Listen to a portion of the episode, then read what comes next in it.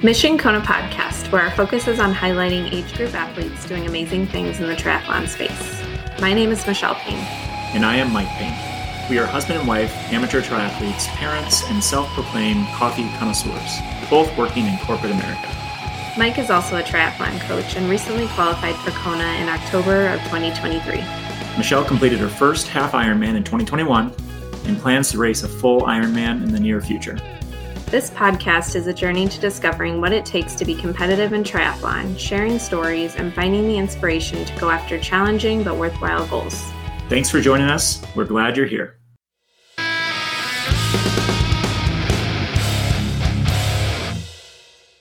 Welcome to Mission Kona Podcast, the podcast that highlights age group athletes and their mission to Kona. Mike here. And I'm Michelle. And today we are doing uh, an awesome uh, interview uh, of a 30 to 34 age group athlete, Eva Frieden. She has raced a bunch in the last five years. So since 2017, her full Ironmans, she's raced Santa Rosa twice, Ironman Wisconsin, Chattanooga, Mont Tremblant, Alaska, and then just recently in 2022, she raced Hawaii. So she finished second at Ironman Alaska, punching her ticket to Hawaii after racing for five years. So, welcome to the podcast, Eva. Yeah, really stoked to be here. So, how about you introduce yourself? Tell us a little bit about you, uh, where you're from, uh, maybe your day job, hobbies outside of triathlon. Yeah, for sure. Um, so, I am currently based in Los Angeles, specifically Santa Monica. Um, which, um, as I'm sure, uh, I don't know, those in the tri world knows a pretty ideal location um, for the sport. And uh, I was in San Francisco for about five or six years before moving here, um, which is where I really fell into the sport, and can talk more to that later. Um, but anyway, yeah. So I'm in I'm in Santa Monica. I am spoiled to say that I have not been on the trainer or treadmill for I don't know three plus years. Um, so a good place to be. Let's see my day job. So I work for HelloFresh, um, which is the meal kit delivery company. Um, not sure if you guys have had it before, similar to Blue Apron. Um, so yeah, we we just, get it every week. We so. have we have been. It's been it's since uh, actually since I guess January. January yeah. yeah. So we. But we've done it in the past too. but now we love it. It's yeah. awesome. But the yeah. meals are delicious. We're fans. Maybe that awesome. you guys can sponsor us. yeah, yeah, maybe I can I can talk to them. But um so um yeah, no, I mean I I my boyfriend and I eat it three or four times a week. It's so convenient, especially if you, you know, are busy with training or all the other things you have going on in your life and just takes the decision fatigue away. Um just pull it out of the refrigerator, et cetera. But yeah, so I specifically I work with the uh, user experience research team. Um, so a lot of that is understanding, you know, what our customers like and don't like. Um, so it's it's pretty interesting and it's a, a very cool company. Um, in terms of hobbies, so like not to be the kind of traditional triathlete, but I love food. um, I feel like a lot of that kind of comes hand in hand with the sport, but I um, I love spicy East Asian food in particular. Um, I love like Burmese food, like tea leaf salad, um, anything Thai, uh, like Indian. Um, and then I'm also, I have a huge sweet tooth. I don't think I could go a day without dessert. And then love coffee too, which I know you guys do yeah, as well. So maybe we we'll get more into that. But yeah. No, yeah. I think, um, yeah, I love, I love, uh, Indian food, Thai mm-hmm. food, like, like all the, yeah, Asian um, foods are just like I don't know, just that's always what I what I go to when I'm craving something. Um, that and Taco Bell. Good, good combo, right? yeah, Taco Bell can be clutch. Yeah, I think yeah. I don't know why, like spicy food in particular, things that just like just different flavors that sort of like challenge you. Like, I mean, of course, I love you know pasta and pizza and like whatever the you know standards are, but um, I just like when I take a bite and I'm like, whoa, like that was mm-hmm. that was a lot. Um, so I love that, and then uh I really love to listen to podcasts about performance psychology. So I don't know if you guys are familiar with the growth equation. That's a great mm-hmm. one. That's uh, Steve Magness and Brad Stulberg, uh, who have worked with a lot of triathletes, but a lot of kind of, you know, how do we maximize life and how do we grow and how do we find balance and sure. Uh, just a lot of relevant um, themes. So that's that's probably one of my favorites. I like your podcast though.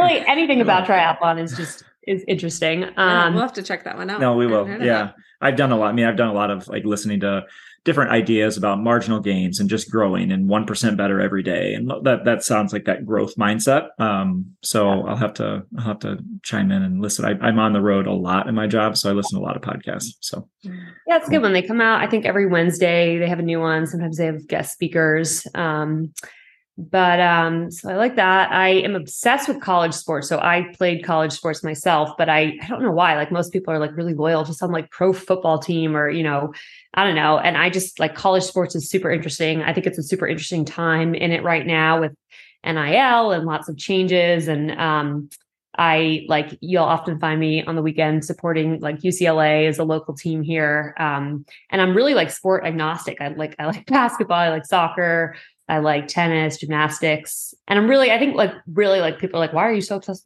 you know, college sports? And I think I really am interested in like the talent development side of it. And now, especially with like, you know, social media and this way that you can kind of see like where the top recruits are going and, you know, what happens when they get there all the way through to their journey at the end.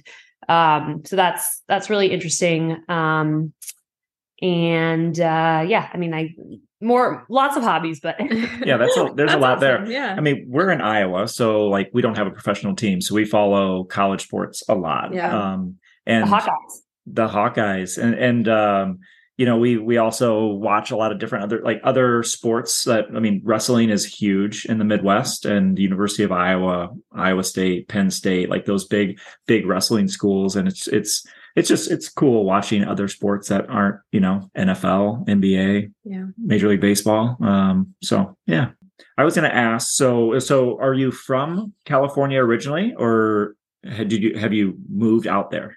Yeah, it's a great question. So I grew up in uh, outside of Boston, actually, um, but have a lot of West Coast roots. My dad grew up splitting time in Oakland and LA, and loved the college sports and the pro sports teams in LA. so yeah. I I feel like my pro sports teams that I support are back in Boston, but uh, I kind of I, I'm not really loyal to any college team. Yeah, East yeah. Coast all the way out to the West. Yeah, that's a big move. Um, awesome. So you, you mentioned college sports. You you you played college sports. Um, what what is your sporting background, and and maybe you can kind of walk us through how you got into triathlon.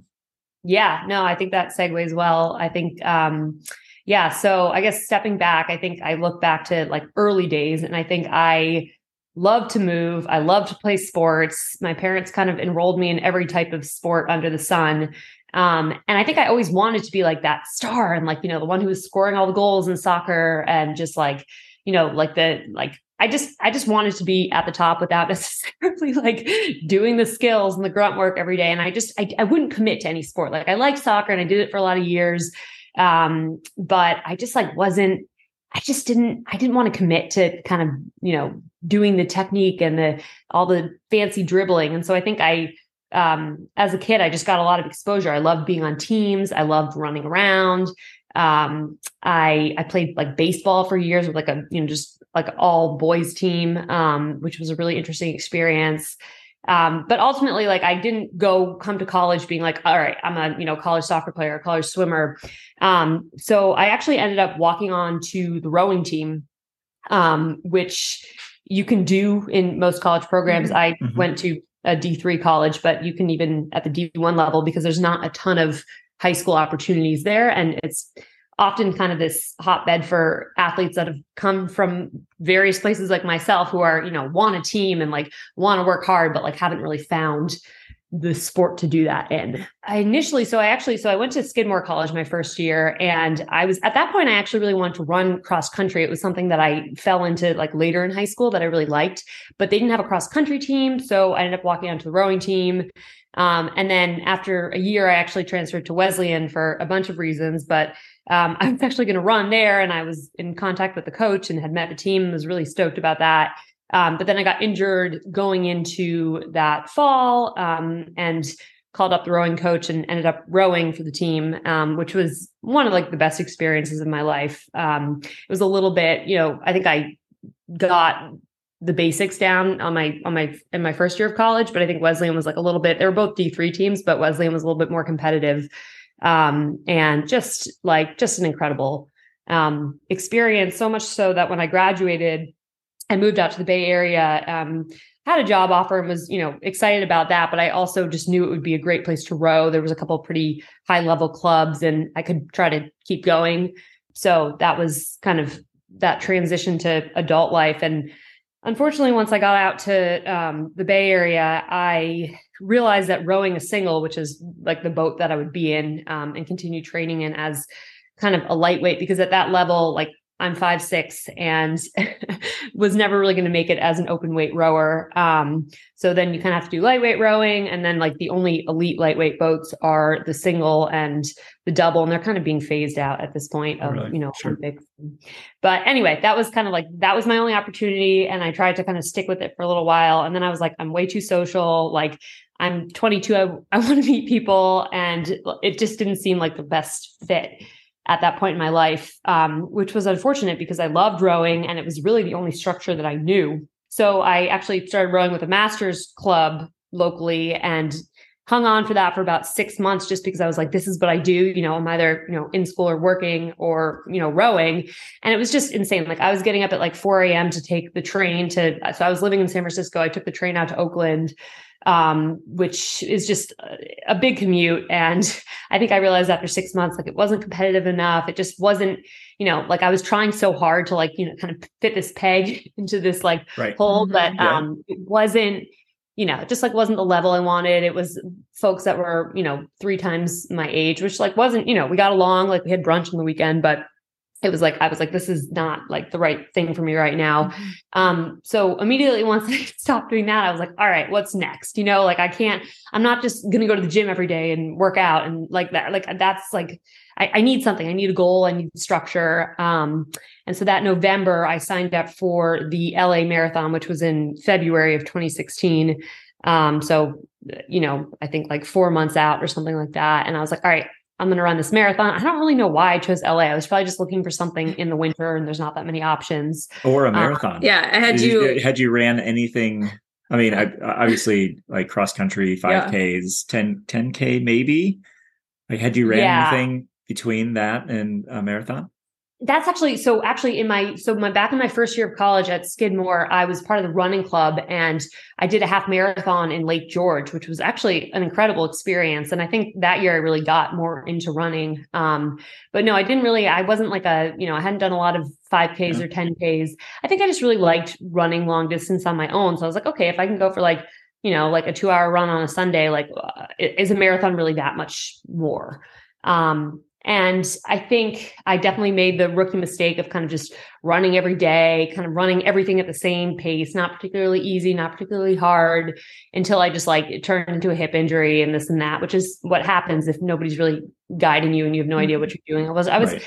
I was swimming a couple times a week, but I wasn't really cross training. And so by the time I got to, so I think I got like injured like a month or two before that race, and I ended up going to it because I was like, I'm signed up, but I had done pretty compromised training the month before. And i think i went out at that marathon being like oh like i'm totally like this feels great. Like i think i was running like i think i averaged like 730 pace for the first half of that marathon. I'm like oh like totally on track to qualify for boston. Like this is great. And then i hit mile 15 and just started walking. And um it was just like oh boy. Like nope. Like this is and i think it those out there who run marathons have definitely had this experience where it all feels good and then it just like yep. you know. my, my first marathon uh set a half marathon pr in that marathon and that was about it like i i think i walked the next 11 miles like it was it was uh, brutal it was brutal yeah, yeah. pretty sobering yes. um especially like when you're just like a competitive person you're like i don't walk in marathon like this is like this is not what i do um mm-hmm. yeah so i think but but so in that process of training for that marathon when I was injured and seeking, you know, like treatment in San Francisco, I got connected to a chiropractor who um, was dating uh, and now, now, married to a pro triathlete, uh, Sarah Piampiano. Oh, yeah. I don't know if you guys, you know, yeah. are, are, aware of her, but she yeah. um, she was in SF training, and he was very much like like cool like running's awesome but like you should do triathlon. Like like this is like a you know it's a great community here. And he kind of heard me out about like how i was looking for like i was new to the sport but i was like pretty competitive and i didn't want to just like go for beer runs and like you know i wanted to like take it seriously. And he was like you should like you should kind of get involved in in this community. Um and i was al- already swimming with the masters team just because I don't know, I think I was just like desperate for community. So I was kind of like trying to, to find any anything I could. So I was basically I was swimming, I was running, and I had like a commuter bike. So I kind of had the basics. Yeah. Um, I'll run into people and I'll be like, "Oh, you're a runner. Do you happen to swim ever?" "Oh yeah, I know how to swim." Great. All right. This sounds like you're going to be a triathlete right. really quick. It's that's usually that the happens. that's usually the uh, the swimming. If if I can connect to somebody that who that who either bikes and swims or runs and swims, I'm like, we'll figure the other yeah, sport out. You've got one. two out of the three. If they don't swim, then it's a then there's there's usually a um much much harder one. to get them in yeah. the sport. Yeah. yeah, but it's interesting. I think you talk to a lot of people who bike and run or sorry, yeah, who bike and run, and they're like, oh, but I could never do a try because of the swim, which I think it's like a big. I think swimming is like hard to do, especially if you don't have confidence. But it's also mm-hmm. like such a small portion of the race, in my opinion, that right. I feel like that should not be the barrier. You yeah. know, like if yeah. you, just, if you just can't stand swimming, you never want, want to get in the water. It's like okay, maybe don't do a triathlon, but if you can like tolerate it, it's like this could like unlock opportunities you have no idea about, you know? Right, right. Get them to do a sprint triathlon where the swim is really just 10 to 15 Very minutes, short, right? Yeah. Like don't yeah. sign up for an Ironman if you haven't really swam too much. Um, but yeah. Um, yeah, yeah. Yeah. So I think at that point I kind of I started and, and in terms of like joining that community. So that was so Sarah was coached by Matt Dixon and he had a pretty and still does like a pretty sizable San Francisco like squad. And I wasn't coached by him, but he ran like a bike session indoors on Wednesday mornings. Um, that was like really, it was pretty intense and brutal. And like, I think that was like, like the first time I was like with this community, I was like, whoa, like these people are like, these people are like fast and good. And this is incredible. Like, this is like an intense situation, almost probably too intense. I was kind of like, what? Like, I'm like, you know, like, this is not my full-time job, you know. Yeah. Um, but I think I I got kind of inspired by that and that. So then that spring I did like a local Olympic. Um, and then I did, uh, I did a local sprint and then I did an Olympic and then I did Santa Cruz that fall. And then like a month later, I did Cabo 73. And so I was clearly like, all right, here's, you know, and, and you hear this from like lots of people who start try. It's like I did the first one on my commuter bike and then I, you know, yeah. got hooked and yeah, yeah. Pretty quick yeah. you're buying like a five thousand dollar TT bike. Yeah. yeah. That's that's the way the sport progresses. Um, no, I, I listened to Matt Dixon, the Purple Patch podcast. He's, I mean, uh, I, I, like not only the training that he talks about, but also just the the the mental side of it, the strength side of it, just everything that goes with it, and then how to how do you fit in high performance life with high performance sport? Like I don't think there's another podcast that really talks about the combination much. Um, usually, you talk to pro triathletes, and all they talk about is you know training, training all day all day long. They don't tra- talk about life, and he's coaching, you know, CFOs and CEOs of major companies that also want to do triathlon at a high level. Well, you have a you have to have you have to have a good balance. Yeah. So uh, yeah. he's he's always had some pretty good um interesting topics.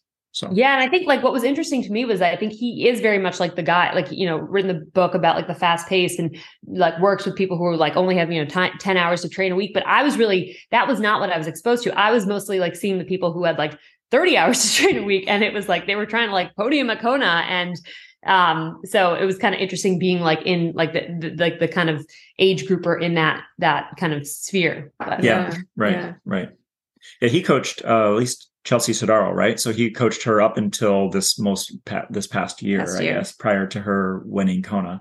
Um, yeah, so she like she started coming to the biking studio right when she was transitioning from being um like I guess she was professional professional runner and then she did like yes. a short bout in ITU, but she pr- pretty quickly um right matt was her first coach and she kind of showed up and she was like oh my god like I, I remember biking next to her and i was like she is like she's gonna do things you know like yeah. she is just had such a good attitude and like was just such an incredible athlete um so yeah so that was like i mean that was like her and sarah p and a couple other pros like that was my kind of like first like understanding of what you know triathlon was that's yeah. awesome we don't have that yeah. we, I, I haven't had that uh uh, opportunity here in Iowa. We no, don't get uh, surrounded happen. by too many pro athletes. Doesn't happen too often. No, no one comes to to train here. Let's kind of segue into some of the races you've done. Um, obviously, this past year you did Alaska and Kona. Uh, were those your only two Ironmans in 2022? And saying only, like that's still a lot. yeah, that's uh that was it for for this year. And I think definitely what I've learned from past years of racing was I definitely tipped the scale too far, especially in 2018. That's when I did three Ironmans within, I think, like four or five months. And I was just so over the sport.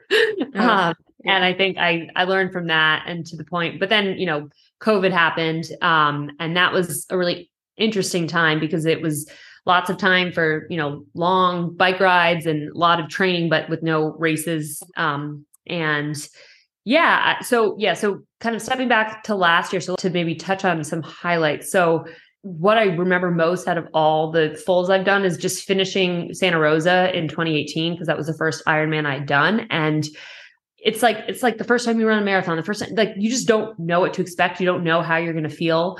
Um and you know you lo- watch a lot of things online of people like crossing through the finish line but it's like really like your own physical and emotional experience. And i think i i happened to have a like a, a pretty good race that day. Like nothing went horribly wrong. I feel like i you know like you don't you don't go too hard because you're like i don't want to you know burn up. But i think like that was one of my fastest ironman marathons to date. Mm-hmm um, no mechanical issues on the bike, um, and just had like a really great squad. Like my dad had flown out to Boston to cheer for me. And I was just like, this is incredible. Like, I don't know. Like, I've never felt like anything like this in my life. Um, and I have to say, it's a little bit of a downer. Like, all the Ironmans following that, like, not quite that extreme of a feeling. Um, but mm-hmm. um, so that was that was Santa Rosa in 2018. Um, and then just a couple other memorable ones. I did a bunch of 73s kind of in the years before I did fulls. Um, and I did Cabo 73 in 2016. And I'm thinking, you know, oh, like Mexico, like, you know, like this is like a beautiful place. And like, oh my God, it's like a vacation. And I got there and I missed a couple turns on the bike because it was just kind of poorly marked. And I also just wasn't communicating with the locals. um, so that was like I was already like disqualified before I even got on the the run, but I had no idea. Oh, um, and then I got on the run and it was just so hot and I just like needed to to walk just because it was so hot. And I was there all alone. I didn't have any support crew. And that was kind of like a, you know, paradise, but like gone horribly wrong. Um, so that was kind of a, you know, I'd say that was a low point. Um, and um yeah, but I mean, just to I can like touch more on Alaska and uh, and Kona, and I think yeah. a lot of kind of what I learned over the years. I think in 2018, or my progression with the sport was like, I wow, triathlon's cool. Like I'm doing these shorter distances. All right, I'm gonna up it to a full, and then I think once you start training for a full, it kind of it kind of takes over your life, and then once you finish a full, you're like, oh, like that was, you know, like I need to recover. And then like two weeks later, it's like, all right, when's the next, when's the next goal? Because we're just right. so used to that grind. Like it's not like Saturday and Sundays are spent doing very many other things. And um, it's just kind of, I think it's a pretty addictive lifestyle. Yeah. It's hard it's, to um, like turn that off. Like I think even just like marathons too, it's like you build, build, build, you race. And then it's like, now what? I can't just do nothing. Like, well, right. yeah. You hear, I mean, you hear the Ironman depression, like people yeah. mention that. Um, and if you if you don't find another race within a couple weeks, then you can kind of run that slippery slope. But your body does need to recover, so you need to have you need to have balance. Balance, but, but you can lose your yeah. yeah you can lose your identity. You've been training yeah. for something for seventeen to twenty hours a week, nonstop for twelve weeks, leading into an Ironman. You have the race. You may have a great result like Ironman Alaska, punch a ticket to Kona, but then Kona happens, then all of a sudden it's like, now what do I do? And like right. people really struggle with the sport, and that's when burnout happens, and they're they're like, you know, I'm done with Ironman, and yeah, yeah, yeah. But, yeah. No, I mean, I think my whole journey has been about finding that balance between how do I, yeah, how do I like take a step back? Um, but it's very much like all of a sudden, then it's I think when I get into this Ironman mindset and training, like a lot of my friends are like, oh, she's not very available. And, you know, so I do my thing and I get disconnected from that. And then it's yeah. hard to flip the switch the second the race is over and be like, I'm back, I'm free. Yeah. so I think that um that was challenging, but definitely like kind of pushed it too far in 2018 where I was like, I'm never doing three Ironmans in one year, or at least two in one month was just not a great idea. Oh, um yeah, I'm looking at your schedule. So you did Wisconsin and Chattanooga, right? The, yeah, those, I did, the, right. those are the two that you did kind of back to back. It was a busy um, September. yes, yes. Um, and I, but I've, I've, had other athletes that I know that have done that that combo because they did Wisconsin. They're like, oh, I was so close. Let's just go do another one. And Chattanooga's, you know, a little bit easier than Wisconsin, but but it doesn't usually end well. Like just doing Yeah. two Ironmans I feel like you that. even I, considered I that, considered it. especially with Wisconsin's weather this year. Like Mike was looking at it and he's like, "Do I just pull the plug and sign up for Chattanooga?" Yeah. yeah. but Good. No, Good good thing thing I didn't. Good thing I Good thing you didn't. Um, no, I mean, I think like obviously, like, and I've heard you guys talk about this before, and it's like it's not like you're going to gain fitness, and it's almost Mhm. nice that like you can just ride off the, like whatever build you've done up until then. I think it's more of like a strategic thing of yeah. I think I had it in my head. I think I was like fifth at at Wisconsin, and I was like, oh, like it just it, we'll see who shows up at Chattanooga, but like yeah. if things go my way, I could be, you know, getting that Kona slot. And I was just like so, so like hooked on that thought that it like propelled me to fly by myself from, you know, San Francisco to Chattanooga, like no Yeah. support, no Sherpa. And it was like, oh, what a like finishing that race and not then getting that result. I was just like, this is this is it. yeah, Yeah. So I was going to ask. I mean, it, it it does seem like so you did your first Ironman in 2018, and then you did three that year. So was it always the goal to qualify for Kona? Um, early in the sport, were you were you kind of pinpointing that race? Did you know what Kona was? Yeah, no, it's a good question. I think I I knew what it was starting in like pretty early on because of those pros that were around me. And I think in 2016, Sarah P got like fifth or something. And I just remember that I hadn't like watched it on TV before then. Um, but I really, you know, I started paying attention and then I started watching it on TV every year after that. Um, and I think like I had gotten the advice of like, don't focus on Kona because it's like, you know, it's just like such a long process and so much like you can't just like be like Kona or bust because then you get to this race and you do this huge, uh, you know, you know, accomplishment and you're just all like, oh, but nothing matters because I didn't, you know, I didn't Yeah. qualify. Oh, and yeah, yeah. also as like everybody knows there's so many things out of your control when it comes to qualifying like you just don't know who else is going to be there you don't know how many slots there's going to be like there's there's a lot of you know question marks so i think when there's so much that's out of your control like I just don't think going into this, you know, any race being like, I got to make it to Kona. Like, so I think I kind of like, it was one of those things I like was like, oh, that would be an incredible thing to do. And I kind of put it in my back pocket. Um, but really kept going to these races because I liked, I liked the structure. I liked, you know, like the lifestyle, um, for the most part. And, uh, And yeah. you obviously saw some success too. I mean, you were seeing like, man, you know, finishing the top five. Like, could I be fourth, third, second? I mean, it's easy to kind of go down that path. Yeah, for sure. No, I didn't feel like it was like, you know, like that. I mean, it wasn't like, oh, I'm necessarily going to get it, but it didn't feel impossible. Yeah, yeah. Um, so Alaska, what what time of year is that? That's Yeah. So Alaska, it was the inaugural one this past year. It was in Yeah. August. August. Um, okay. they- They're actually not doing it for the next two years, um, which is Yeah. a bummer. I thought it was- Yeah, I did see that was canceled. I, I had a, a couple athletes that I'm I'm friends with that raced. So I I know what you're going to say. The weather was not summer by any Yeah, I means. It looked brutal. I mean, Yeah, I mean, oh, I think when I signed up for it like a year before, so this was in like uh, you know when they first announced it in um 2021, I was like, okay, like tough swim or like you know cold swim, like rugged terrain. I'm thinking perfect. Like I like hilly courses. Like Alaska's like definitely on my bucket list. Um, and like cold swim, like whatever. Hopefully that will slow other people down. And like that's like swim's my my biggest weakness. So I'm like, okay, this sounds like a great race. Um, and honestly, I think it lived up to a lot of those things. Like I think it was not like a fast course. Um, I guess what I didn't think was like it was going to be like raining the whole time and freezing like uh, in the days building up to the race. And I just like I just pictured Alaska in the summer and didn't think to the fact that it can rain a ton there. yeah. Yeah. Um, but um, but yeah, so I mean, I think it was like a pure survival race. I think it was interesting, like toeing that line after not having done an Ironman for three years. So I was actually going to race Ironman California the previous October, but as you Mm. guys know, I'm sure it Right. got we all were there in transition setting Yeah. up our bikes and they tell us to go home. Um, so anyway, so I hadn't I hadn't raced in three years, so I kind of like I guess my expectations were kind of hard, high, but they were also kind of low because I was like, I- like, dude, I don't know, like, I, I don't know where I'm at. I hadn't done any like 73s, like building up, um, building up to it. Um, so, and it was also Alaska was interesting. It was more like a summer camp vibe, in that it was like, uh, you know, like a smaller amount of people there, and we're in this like rugged place. It didn't feel like your typical like any US city where you show up and it's just like city with like triathletes. Um, uh, it's like from the start, it felt different. And yeah, so they shortened the swim, which was great. um, I'm again like swimming's definitely my my uh my weakest link. So um, the water was freezing. I think it was like if it had been one degree colder, they would have called off the swim altogether. I want to say it was like 53 or 54. Okay. Okay. Yeah. Yeah. That is say, that is really cold.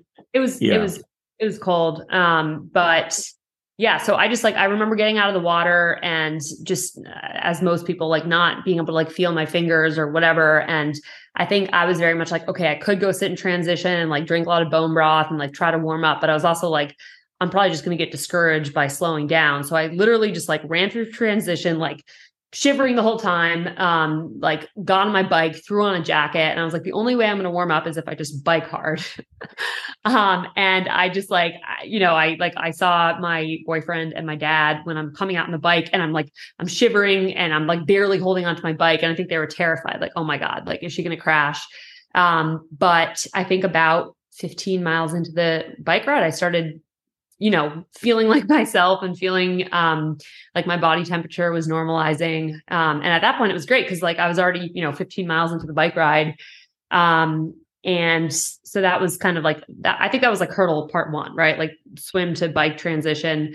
Um, but then I really like, you know, there's like a lot of highs and lows in any given Ironman. But I think around mile 80 i was just starving. And i was doing a pretty good job of like eating my nutrition like as i like i had like literally everything i had on my bike but i was just starving. Like i felt like i just needed lunch. Um and i think and and recapping with a lot of other people after the race i think the water was so cold that we ended up like burning more calories than our nutrition plan had sure yeah, yeah exactly. planned for. Um so uh, that was kind of like it's nothing like you know finishing a bike ride and being like cool i'm going to go run a marathon and like ready for lunch um so i just when i got off the bike I was like just asking anybody if they had like any snacks or any food. Um, and then I just like, I just scarfed down anything and just got on the run and went really slowly. But I was like, okay, I just like, I'm going to eat and I'm going to eat. And then hopefully that'll kick in and it will fuel me through the rest of the race. Um, and in fact, it worked. Like I think like by um a couple miles in, I was like feeling normal. Um, and I think it's like the first marathon I've negative splitted to the point where I was actually feeling really good by the end of it, which is wow. like so bizarre. Cause I think in any Ironman, like you're not usually feeling good the last couple miles. Yeah. Yeah. I mean, that goes uh, to tell you that, you know, bringing in, like, if you can actually get in calories, a lot of times it's hard to do on the run like GI dis- distress, all those other things. But if you can get in calories, that's one of the biggest limiters in the marathon. Um, because most of the time you're so calorie depleted, like you ho- you hope to not be by the end of the bike. Um, right. But on a difficult day where it's hard to grab your bottles and and put in calories, um, I know that was I was reading a lot of race reports, and from Alaska, that was one of the biggest things was people just couldn't squeeze the bottle enough to get any liquids, um, or they couldn't take their hands off their bike to get into the bento box to to take out a, a gel or so you're missing chew. all of that. So you your, yeah. well, and I experienced that at Wisconsin too. So um, eerily similar day with Wisconsin. It was cold and rainy. Although your swim um, was the warmest part. The swim was it was not. It was seventy whatever it was, yeah. seventy five degrees. Yeah. So that was nice. But uh, yeah, yeah. And I, yeah, I think they always say like if you're hungry, like it's too late, right? Like you need yeah. to like sure. You're you're staying on top of that. Um, yeah. And the whole point of the bike is to get yourself in a position where you're fueled to run. Um, right. Yeah, but, but you were uh, hungry, but you were still able to say, okay, I'm going to just start the run and get in calories, run like kind of conservatively, and then build your calories, and then then you negative split, right? So I think in that aspect, you had a great plan and it worked worked well. Yeah. Yeah. And it ended up being the most like I think it was one of those like kind of bipolar races where the swim was just like coming out of there, just being so cold and miserable and just not wanting the marathon to end. I was just having so much fun out there. The course was great. It was hilly, but it was beautiful. Yeah. It wasn't raining the whole time. Um, and I was just like, I was just like, by the end of that race, I just felt like this is like where I want to be right now. Did you um, have your your like spectators tell you what place you were in? So that that I mean, in this in this case, it works to its advantage, right? You're in a, a qualifying position. Yeah, yeah. So I came through the first, so like it was like you know one lap, and that was like half of it, and I came through that, and that was like, I was really starting to feel good at the point. I was getting a little suspicious. I was like, I'm feeling so good. Like, am I going to crash soon? Um, and my dad and my boyfriend were there, and my boyfriend kind of started running with me because I was like, not going to stop to hear anything. And he was like, All right, like you're in third, like, but like, like the woman who's like one ahead of you is like, you're just about to pass her according to the tracker, which is like, you know, who knows with the tracker half the time. Yeah. yeah. Right. Um, but that was like all I needed to hear. Like I was already like independent of that news. I was like in like I was I was not going to slow down at that point. Um, and so it was just like that extra confidence that just then you know lit me up for the next 13.1 miles um, and then i also at that point i didn't know if i was going to pass first place but i didn't know if she had a kona slot like i didn't know what the the situation was so um yeah mm-hmm. so you you finished in second second in your age group did was there just one kona slot there ended up being more in my group. I can't remember what happened, but um, but it turns out the first place woman had already qualified. Okay. Oh, okay. Okay. Um, so she she passed it to me, but I think there might have been two or so slots. Okay. Sure. Yeah. yeah well, that's another thing that goes to say like don't like you can, you try always, to figure out where you're at and how it's going to work out for you, but but you got to run yeah. your own race, right? Yep. And then see where where things uh, fall at the end. So that's that's awesome. I, I love the story because obviously you've been kind of chasing this this dream, and you went well, COVID like that impacted everything for a lot of people. And you went a couple years without racing, and then you got back into it and punched the ticket. So mm-hmm. uh, we haven't asked, and we normally ask, uh, are you working with a coach? Did somebody help you get here?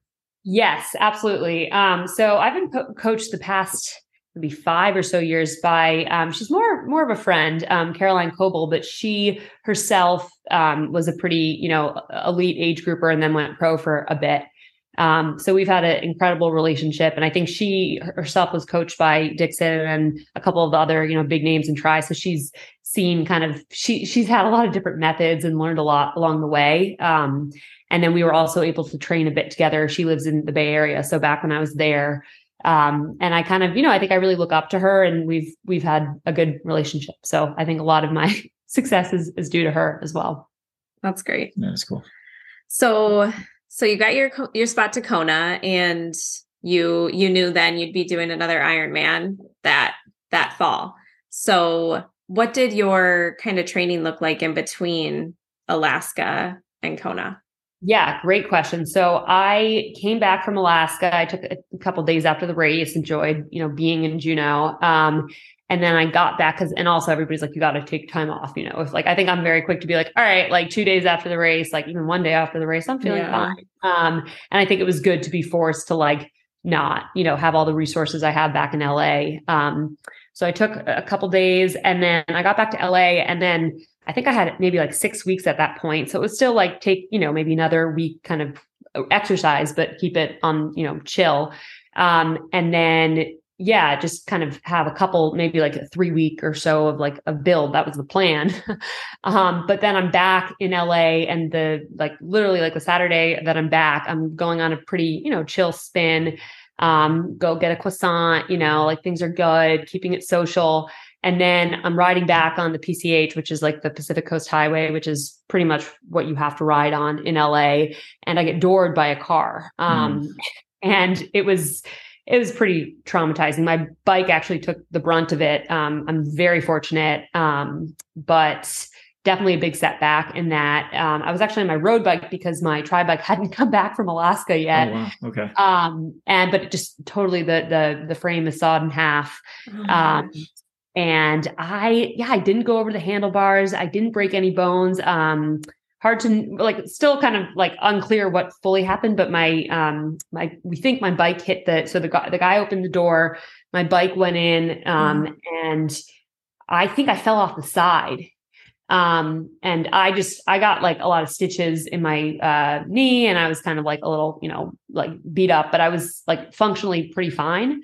Um and of course like my first thought is all right like what's what's like let's get me better. Like i need to i need to train for kona it's in six weeks. Like i was on such a high coming back from alaska with this like oh my god six weeks till kona. Um and so ultimately i took about a week off um because my knee like i literally couldn't bend my left leg which makes any sport impossible mm-hmm. um but also being me i was kind of like all right like I think I can try to run, you know, like I'll just, you know, just not straighten my right leg. And mm. that pretty quickly caused some hip stuff that didn't surface till a couple weeks later. So ultimately, my Kona training got compromised because my running got compromised. And I was actually like back on the bike and swimming within like a week or two. Um, and like it's not like fitness was the concern, but um, I, I guess like when I'm like reflecting on Kona, it wasn't, I didn't come to the finish line being like, that was my best race ever. I think it was more like, you know, like this is an incredible opportunity. Like we got to go there. Go experience yeah, it. Yeah. Right, right. Yeah. But I, I mean think that, yeah. Wow. That's, that's quite a story though, to have to overcome that in that short span of time mentally it's got to be challenging. Like yeah. like that that part like because uh, obviously you could look at it and say i was at a good fitness with alaska i'm just going to take a couple more weeks and just going to bump that fitness and have a great race in kona and then you just have to kind of hit reset on everything and say okay what are my what what are my new goals? And and uh and at least you know kona's an awesome place to be and train. I mean it's been your dream to race there um so like there's just never a good time, right? Like I think anytime you get in an accident and you're an athlete and you're reliant on your body, it's like, oh no, like why now? Um, and so of course I was like, oh, why does it have to be six weeks before Kona? Mm-hmm. Um, but I also like like I could have been paralyzed. You know, like there, there's so many things that could have happened. And I think I'm just thankful that I was still pretty much in one piece by the time I showed up to Kona. So right, right. Yeah. And I love like we've talked to some people maybe more recently some of the age groupers that talk about your first time in Kona like just go enjoy it and experience it. And maybe maybe in some way that took a little bit of the pressure off too like you know let you go and experience it and then come back a second or third time and set some different goals maybe. Absolutely. I mean, I think it's like just, even if I had been in the best shape of my life and had the best race, like I don't think I would have been like you know, like from a standing standpoint, I don't think it would have been like that incredible. I think it's Kona's Kona and there's it's the best of the best, right? right? Yeah. Incredibly fast yeah. people there. Um, and yeah, I think I definitely was there. Like, right. Like I'd been told like the first time you go, just take it all in. And then the second time, like go race it. Yeah. Um, yeah. yeah. Um, but I think it also lit that fire of like originally I was like, oh, I just have to go to Kona once and you know, like cool, like check that off the list. And I think getting to that finish line and feeling like I'd kind of not had my best run given the circumstances, I was like, God, I gotta, I gotta get back here. Yeah. like I, I have like unfinished business. So I think that's something that came out of that. Yeah. I mean, both, I mean, Alaska and Hawaii, huge, huge accomplishments, especially overcoming those, those challenges you had. And I'm glad you weren't more seriously injured because that, that's scary. Yeah. Yeah. Oh, and I've, I've definitely heard horror stories. So yeah. Um, so I um, early on when you were talking about um, getting into the sport and kind of um, you had mentioned something about um, you know you you go all into train and then you have some weeks off and you find your friends and say oh now I can hang out with my friends again. I'm, interested to hear how you navigate like life and triathlon and what you what you've done over the last five years to still keep some kind of balance because I think that's yeah. something that Michelle and I are struggling with personally, mm-hmm. and and a lot uh, of others. Too, there are right? a lot of people, yeah. yeah, that they, you know, you can you sure you can surround yourself with just triathletes that are living the same lifestyle. Um, but what's the fun in that? I mean, we're cool people, but you have to also. There's more balance. to life, right, right, than just yeah. triathlon. Sure. No, it's. I think it's. I think it's an ongoing challenge, um, and I think it's hard to kind of it's hard, especially because I feel like I'm very like I'm all in, right? Like if this is what I'm focused on, like I'm not really like I can't kind of dip my toes in a lot of different things. Um, and I think it's been a mix of um and I even like aside from the balance, I think just like getting burnt out of the sport after those three Ironmans and then having COVID happen and kind of being like, when are we going to race again? And I think at a certain point I was not, I was kind of over it. I was kind of like, I should go move on and like move away from triathlon. Um, but then I actually think a big thing was moving to LA. So I think SF was a great community in that there were so many triathletes, but a lot of the people I hung out with were more, you know, full-time triathletes, right? It was like you would like run a half marathon on Sunday and like your your your non-athletic friends would be like, "Oh my god, that's amazing," and the pros would be like, "Wait, you didn't do like a you know like a bike after?" You know, uh, I, I, just I think being in that environment and having a day job, like it was, it was hard. Like I felt like I wasn't, I wasn't, you know, in with the pros, but I wasn't kind of like just amongst my peers, like mm-hmm. doing that type of stuff. Um, so I really felt kind of, I felt like I was very much like in that kind of middle, um, strange kind of gray area. And there was also not that many people my age doing like full Ironmans. And I think you start to realize why, right? Like it takes so much time. And if it's not your actual job, like you really got to question why you're doing it. Um, and so, yeah, and so a bit on that. And so I think coming to LA and just being in a new environment and, you know, still swim, biking and running, but like kind of getting to do it on different roads and meeting different triathletes who had had different, different experiences. I think that kind of like all of a sudden it was like I was swimming outside in these pools and like it was a joy to do all these things. It wasn't like kind of like a chore. And I think that comes back to like how I feel about tri in general. Like I think a lot of people are like, oh, there's so many trade-offs. And, you know, like I, I'm so happy I did this race, but there's, you know, there was a lot of things I said no to. And it's such a grind. And ultimately, like my philosophy is like the second I feel like tri is like this ongoing grind, like that's that's the time to step away because it's you know it's life is only so long and you're choosing what to do with your free time. Um, but it doesn't at this point it doesn't really feel like a grind to me. Like I think, and part of that is like I'm not the the triathlete that's like oh like you know here is my very specific FTP intervals and like gets all into the data. Like I'm not like that. I'm more like like I go by feel.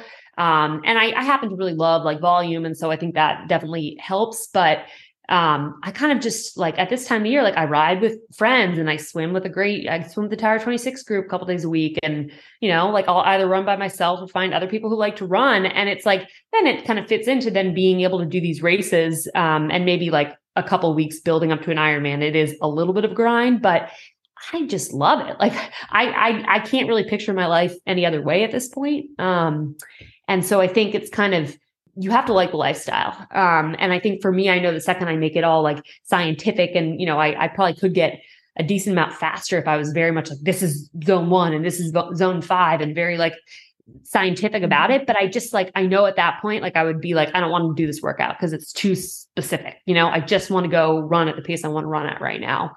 Sure. Um, I can tell you're very social, so I'm sure like your breakdown running or doing workouts solo versus doing them with other people. I'm sure you're doing a lot of your stuff with other people, and you can be like f- semi flexible with your workouts because you're not focused on your F like a, a certain FTP interval or or whatever. Is that yeah. is that about right? Would you say that's I feel like that's what it is right now, just because I'm not like I don't have an Ironman in a couple weeks. I think uh, over the past couple years, I've struggled with a lot of my long rides. I wanted to start on the weekend when I wanted to start, and they were kind of specific, and I wanted to go at my pace. So I spent a lot of time, not just the past couple years. I'd say like my whole triathlon life has been a lot of solo long rides, which I think I initially liked, but then I started realizing like on any given Saturday, if I went for like a six hour ride and then I came back and I was drained and people were already out and about, like it was like I started just feeling really isolated because I think mm-hmm. it was a lot of time with me, and then I was too like drained to go do anything else. Yeah. Um, and I think those are the times where you start to kind of burn out, and that is kind of a sacrifice and a trade off. Um, but I think I'm getting more into a point where like I there's certain days a week where I work out by myself and I kind of you know like go hard or do what I need to do, um, but I, I, I think there's not like some people, some triathletes are so like, oh, like if I don't do my intervals, like,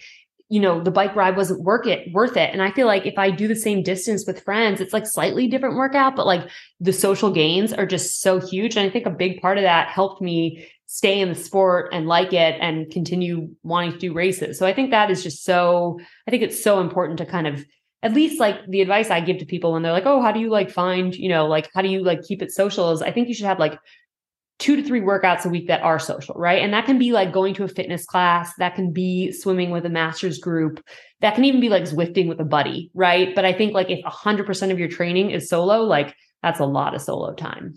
Sure. Yeah. yeah. That, that, that's where I've been the last couple years. And I yeah. like I had been training with groups and doing those things. And I'm like, well, I'm just, I'm just, you know, it's harder for me because now I got to hit these certain paces. And the people that I was training with are running slower. And it's like, you know what? Like I got really fast by running slow. So wh- why yeah. can't I take one workout a week and go run with my my buddies that were running 30 seconds per mile slower than me and just and just enjoy it and have a conversation and you know well, just had that social connection yeah. that i'm missing yeah i feel like you break down i mean in everyone's training plan. Like you said you break down your schedule and there there is there's an easy swim or there's you know kind of an easy paced run that's maybe not as structured like making those right. more of like your social runs that you're planning with others. Yeah.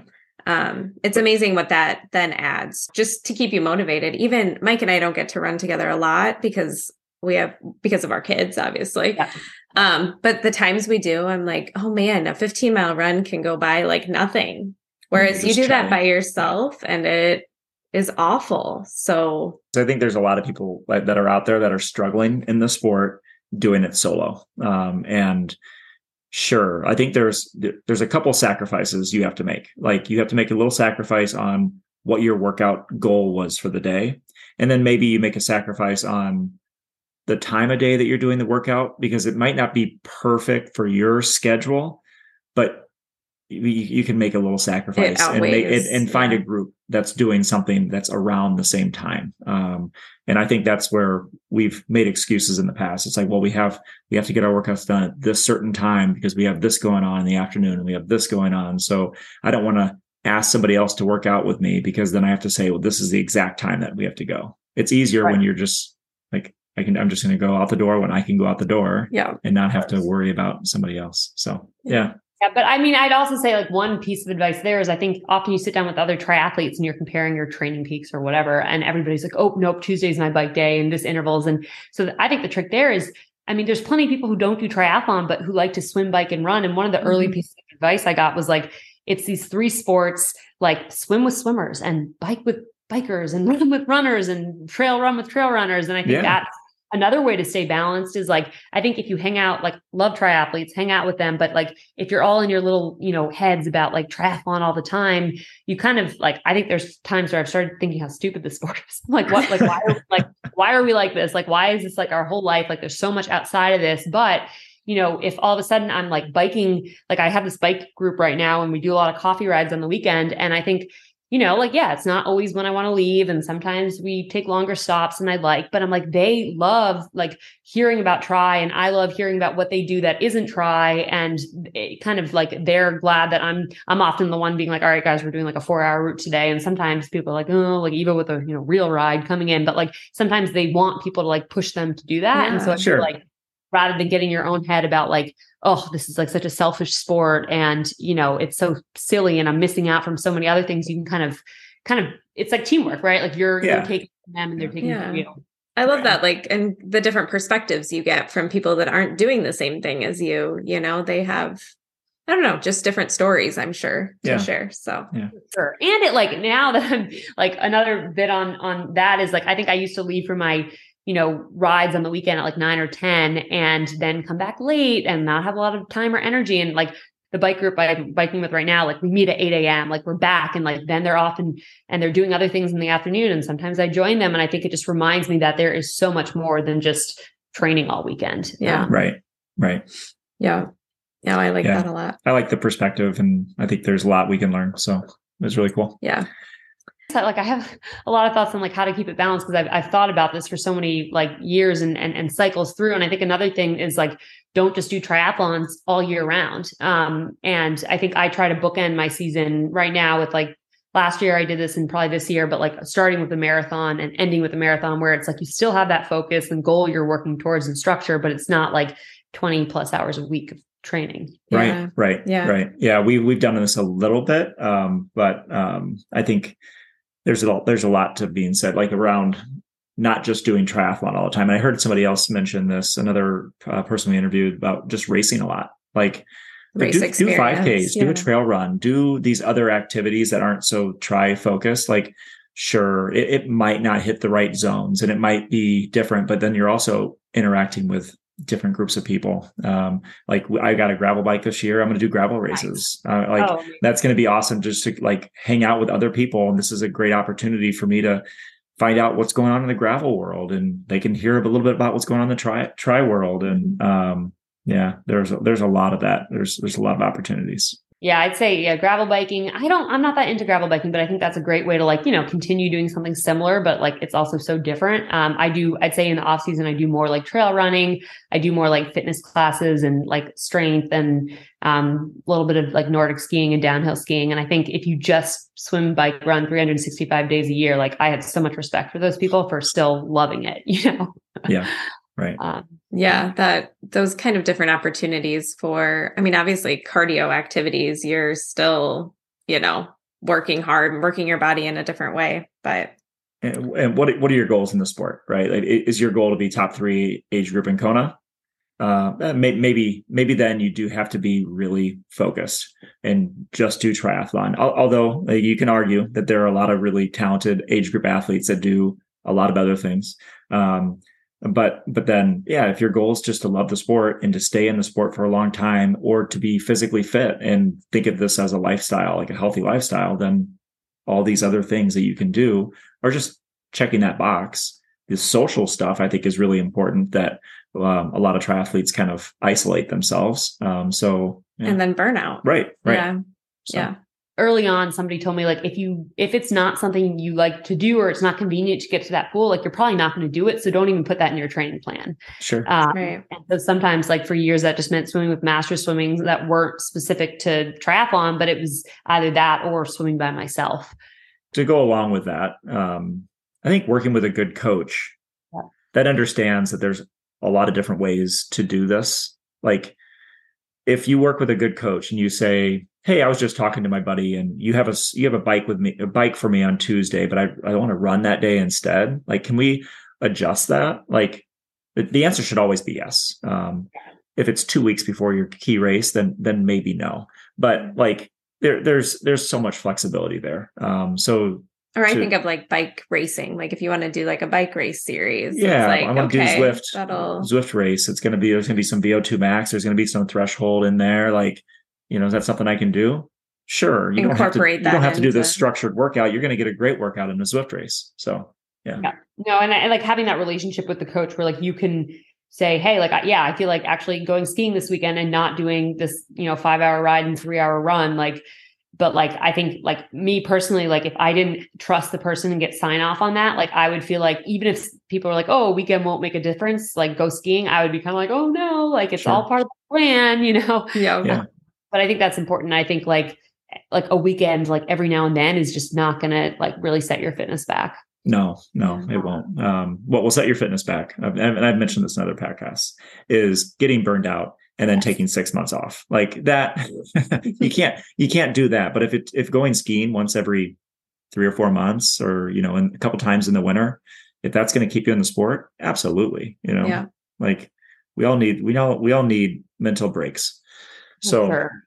So Eva, I've got so just to kind of like finish up a little bit, um, and we ask a lot of athletes this question. I'm just interested to hear what your answer is. But um, when it comes to working towards a big goal like qualifying for Kona, what's like any advice you'd give uh, an athlete who's similar to yourself, been in the sport for a few years, maybe they've had good races and bad races, but they haven't they haven't reached that that main goal yet? Yeah, I mean, I think like kind of a couple things that like I think worked for me. Like I don't think I was ever like I must qualify for Kona. That's the only reason I'm in this. Like I think you can never put all your eggs in one basket. I just think life just isn't like that. Like you could be in great shape, but you know, get like the flu the weekend before Kona. Um, so I think if and and then I think if you just do that, then if you get to the race and you don't qualify, like it just you know it just you feel so horrible, right? Like you just put so much into this. So I think again, like kind of like keeping things balanced, like being very, you know, um, on with your Kona training and having a plan and, you know, um, being consistent and all, but also just like continuing to develop your friendships and your career and just other things that you, you know, get excited about in the morning. Um, so I think that's a big part. I think having a good team in place is really important. I think the first couple years I was I had a coach, but I was more like, you know, I didn't have a Sherpa and I would arrive at these races and, you know, I think it was just, it was very lonely mm-hmm. um, and led to, to more kind of like burnout and depression. But um, I think here in LA, I have like a great physical therapist for whenever I get injured. I have, you know, a really good masseuse I like. I have like a good, you know, team of doctors to kind of keep me on track. So I think um, that is, I think it's just, especially the more years you do it, it's just a lot on the body and you just, never really know when something's going to go wrong. I think a lot of Ironman is like, how far can you push yourself with, but while still getting to, to the line healthy enough to race? Um, as I'm sure you guys have seen in your training. Yeah. so I think, I think that's really important. I think having a good coach is a huge part of it. Even if like you've done it so many times, you feel like you coach yourself. I just think outsourcing that and just being able to like do your workout and then not think about it after like oh should i do more? Did i do like just just just the data goes into the training peaks and you kind of like go get lunch and get on with your day. I think that's important. Otherwise you just spend so much time in your day like thinking about it and then by the time you're doing your hard intervals you're just burnt out. Um, tips that would have been helpful to hear i think if you're a woman i think getting your iron levels checked often is really important. Um, that kind of hurt me the first couple years. I was kind of already low iron to begin with, but I think it kind of training so much pushed that into a lower level and then kind of getting back to where I have needed to be has given me the energy to continue training. Yeah. Um, I think nailing the nutrition, like everybody's like Ironman's all about nutrition. So having, you know, like your nutrition as dialed in as possible by practicing beforehand. Um, and then also like this is not you know original advice but find a race that suits your strengths. Like if you you know are just love to bomb on flat courses and you know just go at like 22 miles an hour in aero like you know go do like ironman florida right? Or the ones that are like that. But um i personally like i really like hilly like slower courses. I think that's just um i like to bike hills and i like things that slow other people down in general. Um so that's why i don't like I only do races like I'd say like Alaska or um, like Wisconsin's a good one. Yeah, um, yeah. You, like you did Mont Tremblant and Chattanooga. Those are all like you know pretty technical um, bike courses. Yeah. Alaska, yeah. of course. In retrospect, California. I mean, I was excited to race it, but that was not going to be a right. course for me. Right. right. It, it would it would be a fast swim though. So that yes, the swim checks that, that box. It's an easy, easy, nice, yeah. quick swim. But uh, everything else is pretty flat and fast. Yeah. Yeah. Yeah. But I mean, and I've also been told like, you know, fine tune your equipment. Like, I think this is the part I hate about it. Like, I hate that you can kind of buy nicer things that buy you speed over the course of all these miles. But I think if you're really, you know, serious about Kona and you're trying to like get every second for yourself, I think there's a lot that can be done between your bike fit and your equipment and yeah. you know shoes you're running in um so i think yeah i mean i think being comfortable on your tt bike is is huge so definitely like definitely investing in a fit is is really important. Um, and then I don't know, just little things. Like I think it's all about having like I think if you're doing an Ironman, like you're probably in a pretty good place in that you're like really good at like, you know, getting your work done and like balancing things and kind of attracts a lot of type A people. Um, but I think it's like everything in in your life routine that you can do to optimize. So like I love to sleep, um, which helps. And I think I don't drink a lot of alcohol as a result because I feel like that messes with my sleep. Um, and just kind of like I don't like little things like I don't go on TikTok because I feel like that's just like a rabbit hole. Mm-hmm. and it's all these ways that like how can you like really maximize the time that you have in the day?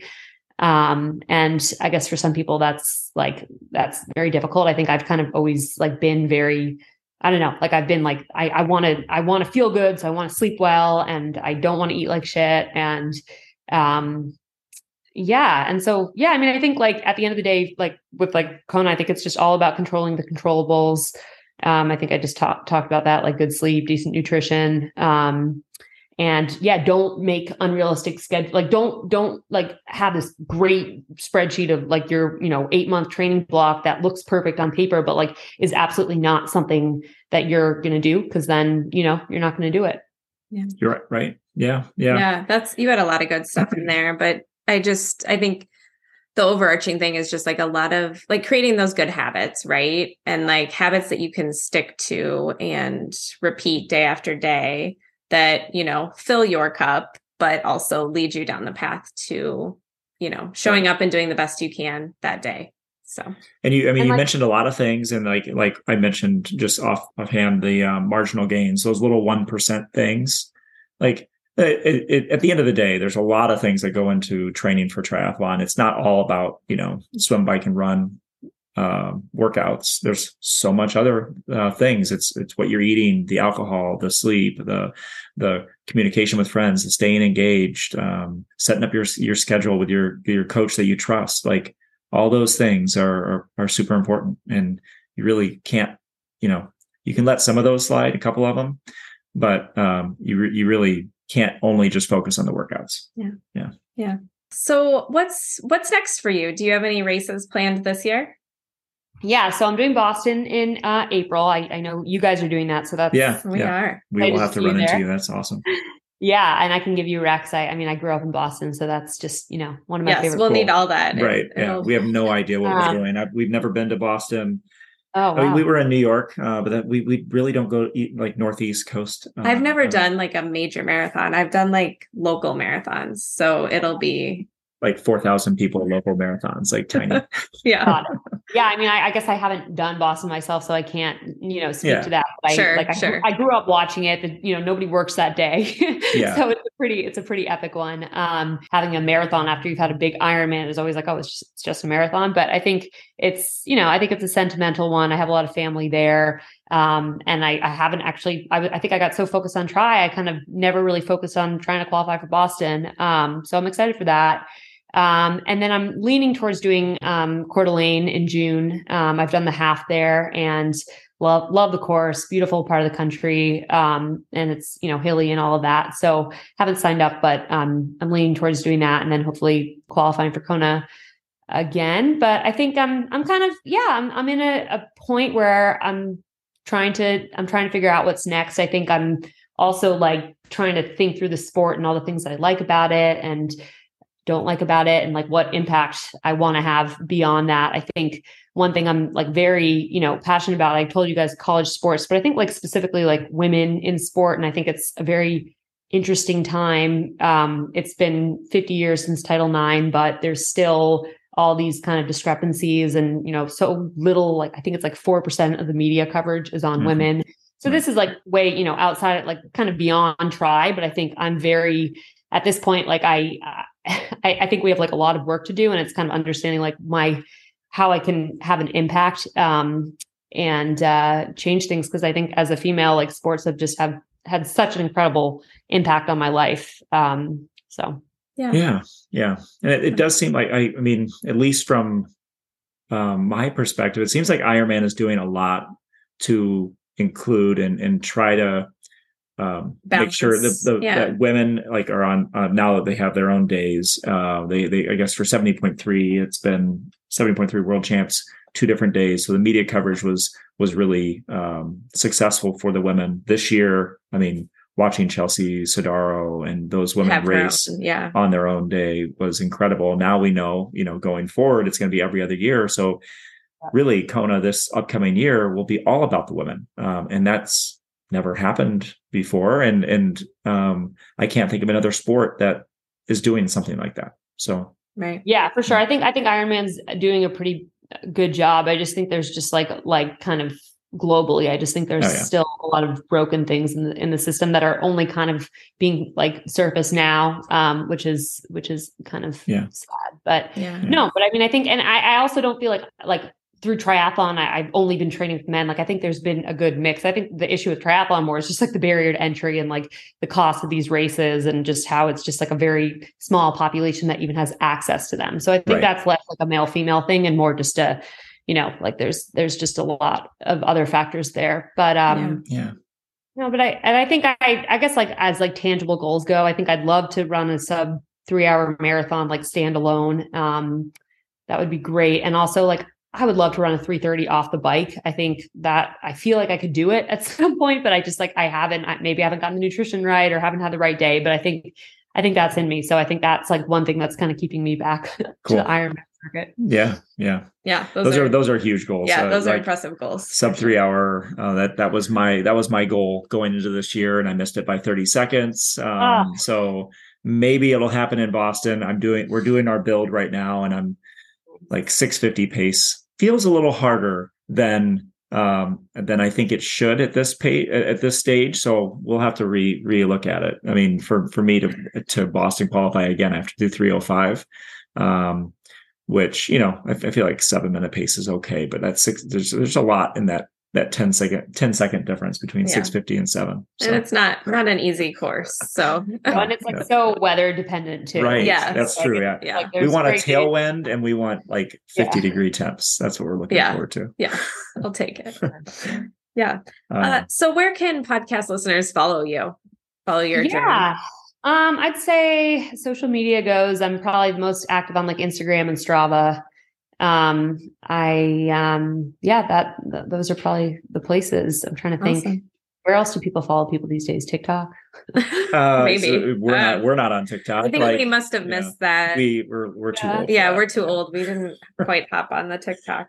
And you're all healed up from i mean as far as starting to build for Boston. You're yeah, yeah. I mean, I think I like as builds go, like I'm not like again, I'm not like a strictly like runner runner. So if you look at my training peaks, like there's still lots of biking and lots of swimming. Um, mm. I'm not going for like a six hour TT bike ride, but I think I what's gotten me to the start line healthy in all these marathons is like keeping it, you know, like keeping getting volume from biking and swimming. And I just enjoy that. Like I think if I ran every day, I would just kind of be like, oh, like this is yeah, I'm over yeah. this. Right. Yeah, um, we're very similar in that way too. Yeah. Uh, yeah, I can do a better job. But yeah, I get I get very focused on mileage with running yeah. for building for a marathon that it does end up getting I end, I end up taking away from my biking and swimming just because of I, I do double days, like in. running double days and different things just to try to get the mileage, but not sure it's the best idea, but it seems, I don't know. I feel like you kind of just have to experiment for yourself. Like, I think I'm a little worried to like just purely boost running mileage and like totally dial back swim run just or swim bike just because like I think back to marathons where I've gotten injured and I think would I rather like not like only improve so much each marathon but like do it healthy like I think mm-hmm. yeah.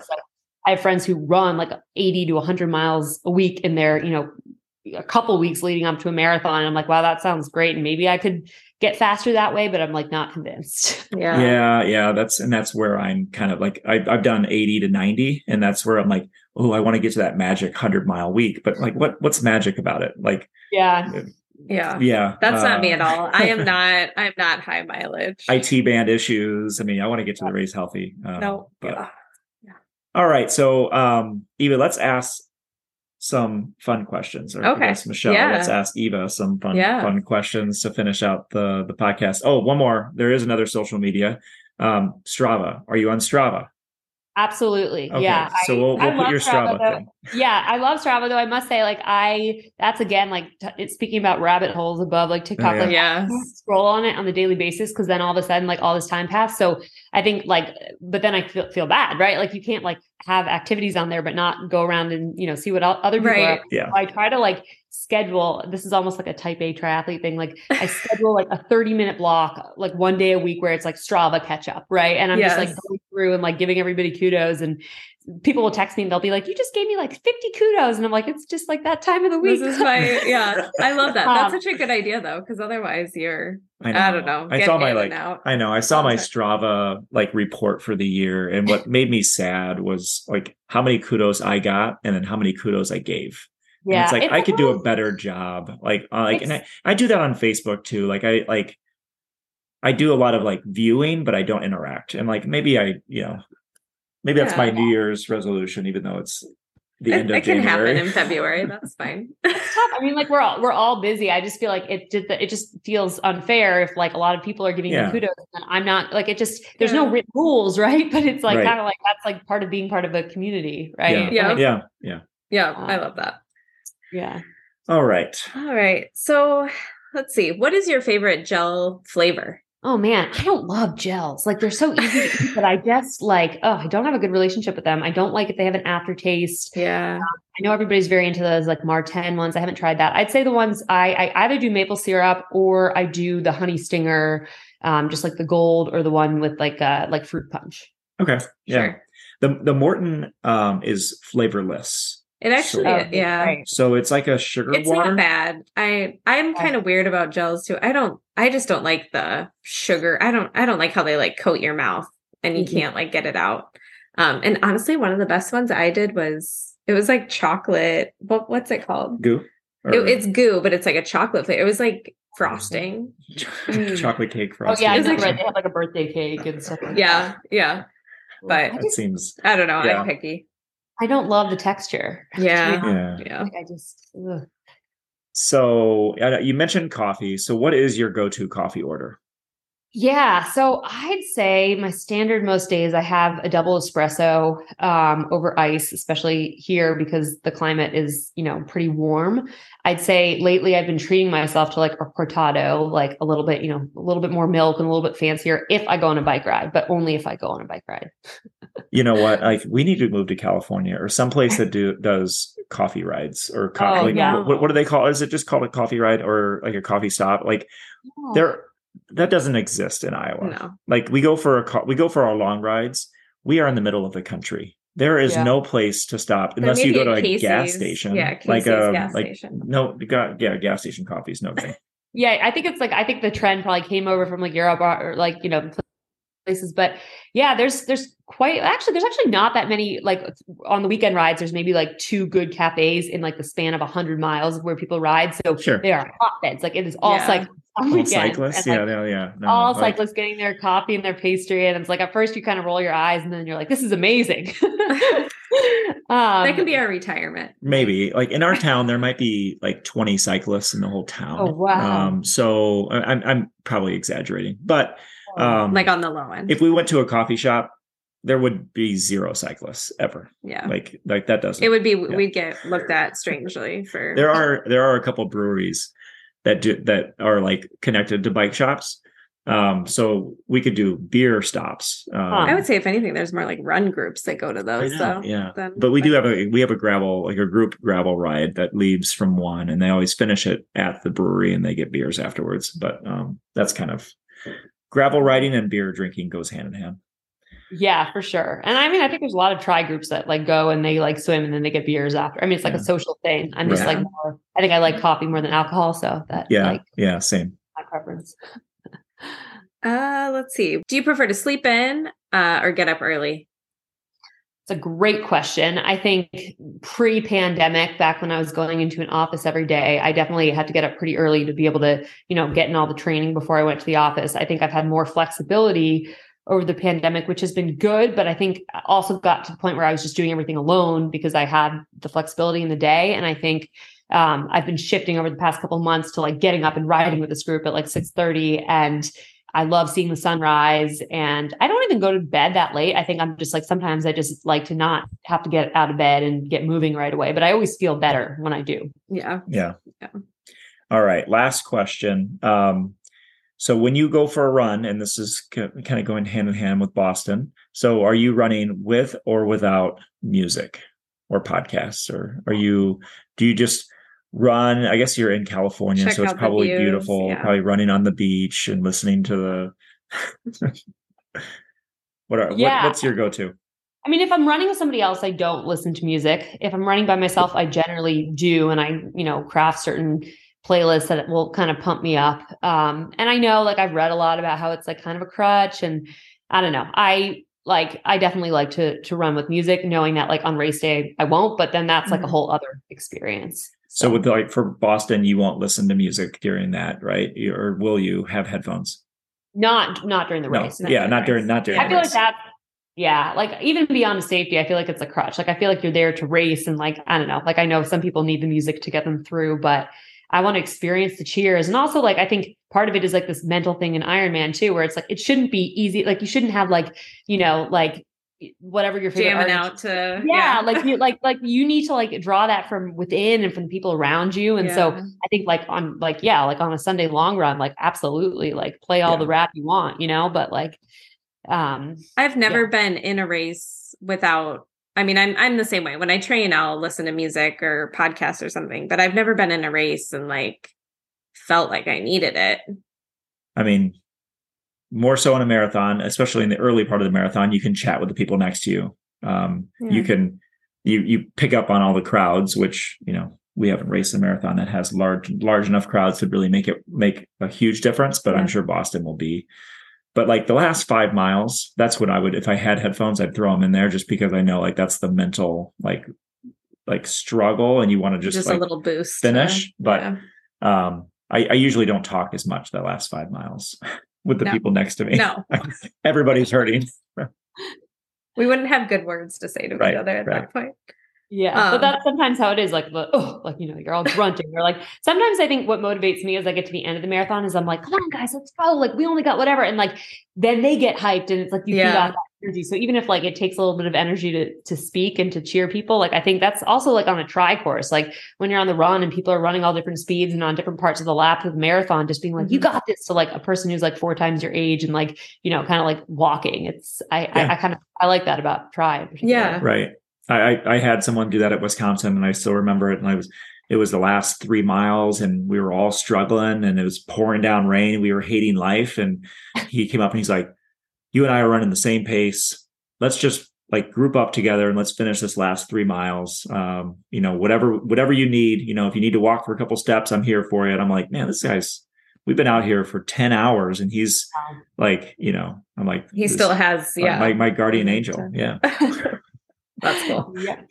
yeah cool well this has been a fun conversation and um a lot of applicable things i think that that we were able to chat through so yeah i definitely needed this podcast yeah. actually so i'm i'm going to take a bunch from it in my own personal life and um, reconnect with some friends and go for runs and and just enjoy that part of the sport because right. it's been there's been a little bit of a mental struggle really for for myself and I'm sure there's other people out there that are going to hear this and want want to kind of make a little bit of changes in in their own like personal habits. Okay, so, get, yeah, yeah. Re, reignite the fire, right? Cool. Of course, and do know it's like an ongoing. Like I feel like I'm sitting here being like, oh, I figured it out. Like I haven't figured it out. Like it's it's been you know it's like this ongoing. Like right when it starts to work, then you're like, oh, now it's like peak race season, and you know like your friends are whatever. But um, no, I mean, I think it's just a very important thing to work on if you want longevity in the sport. Yeah, absolutely. I agree. Cool. Thank you.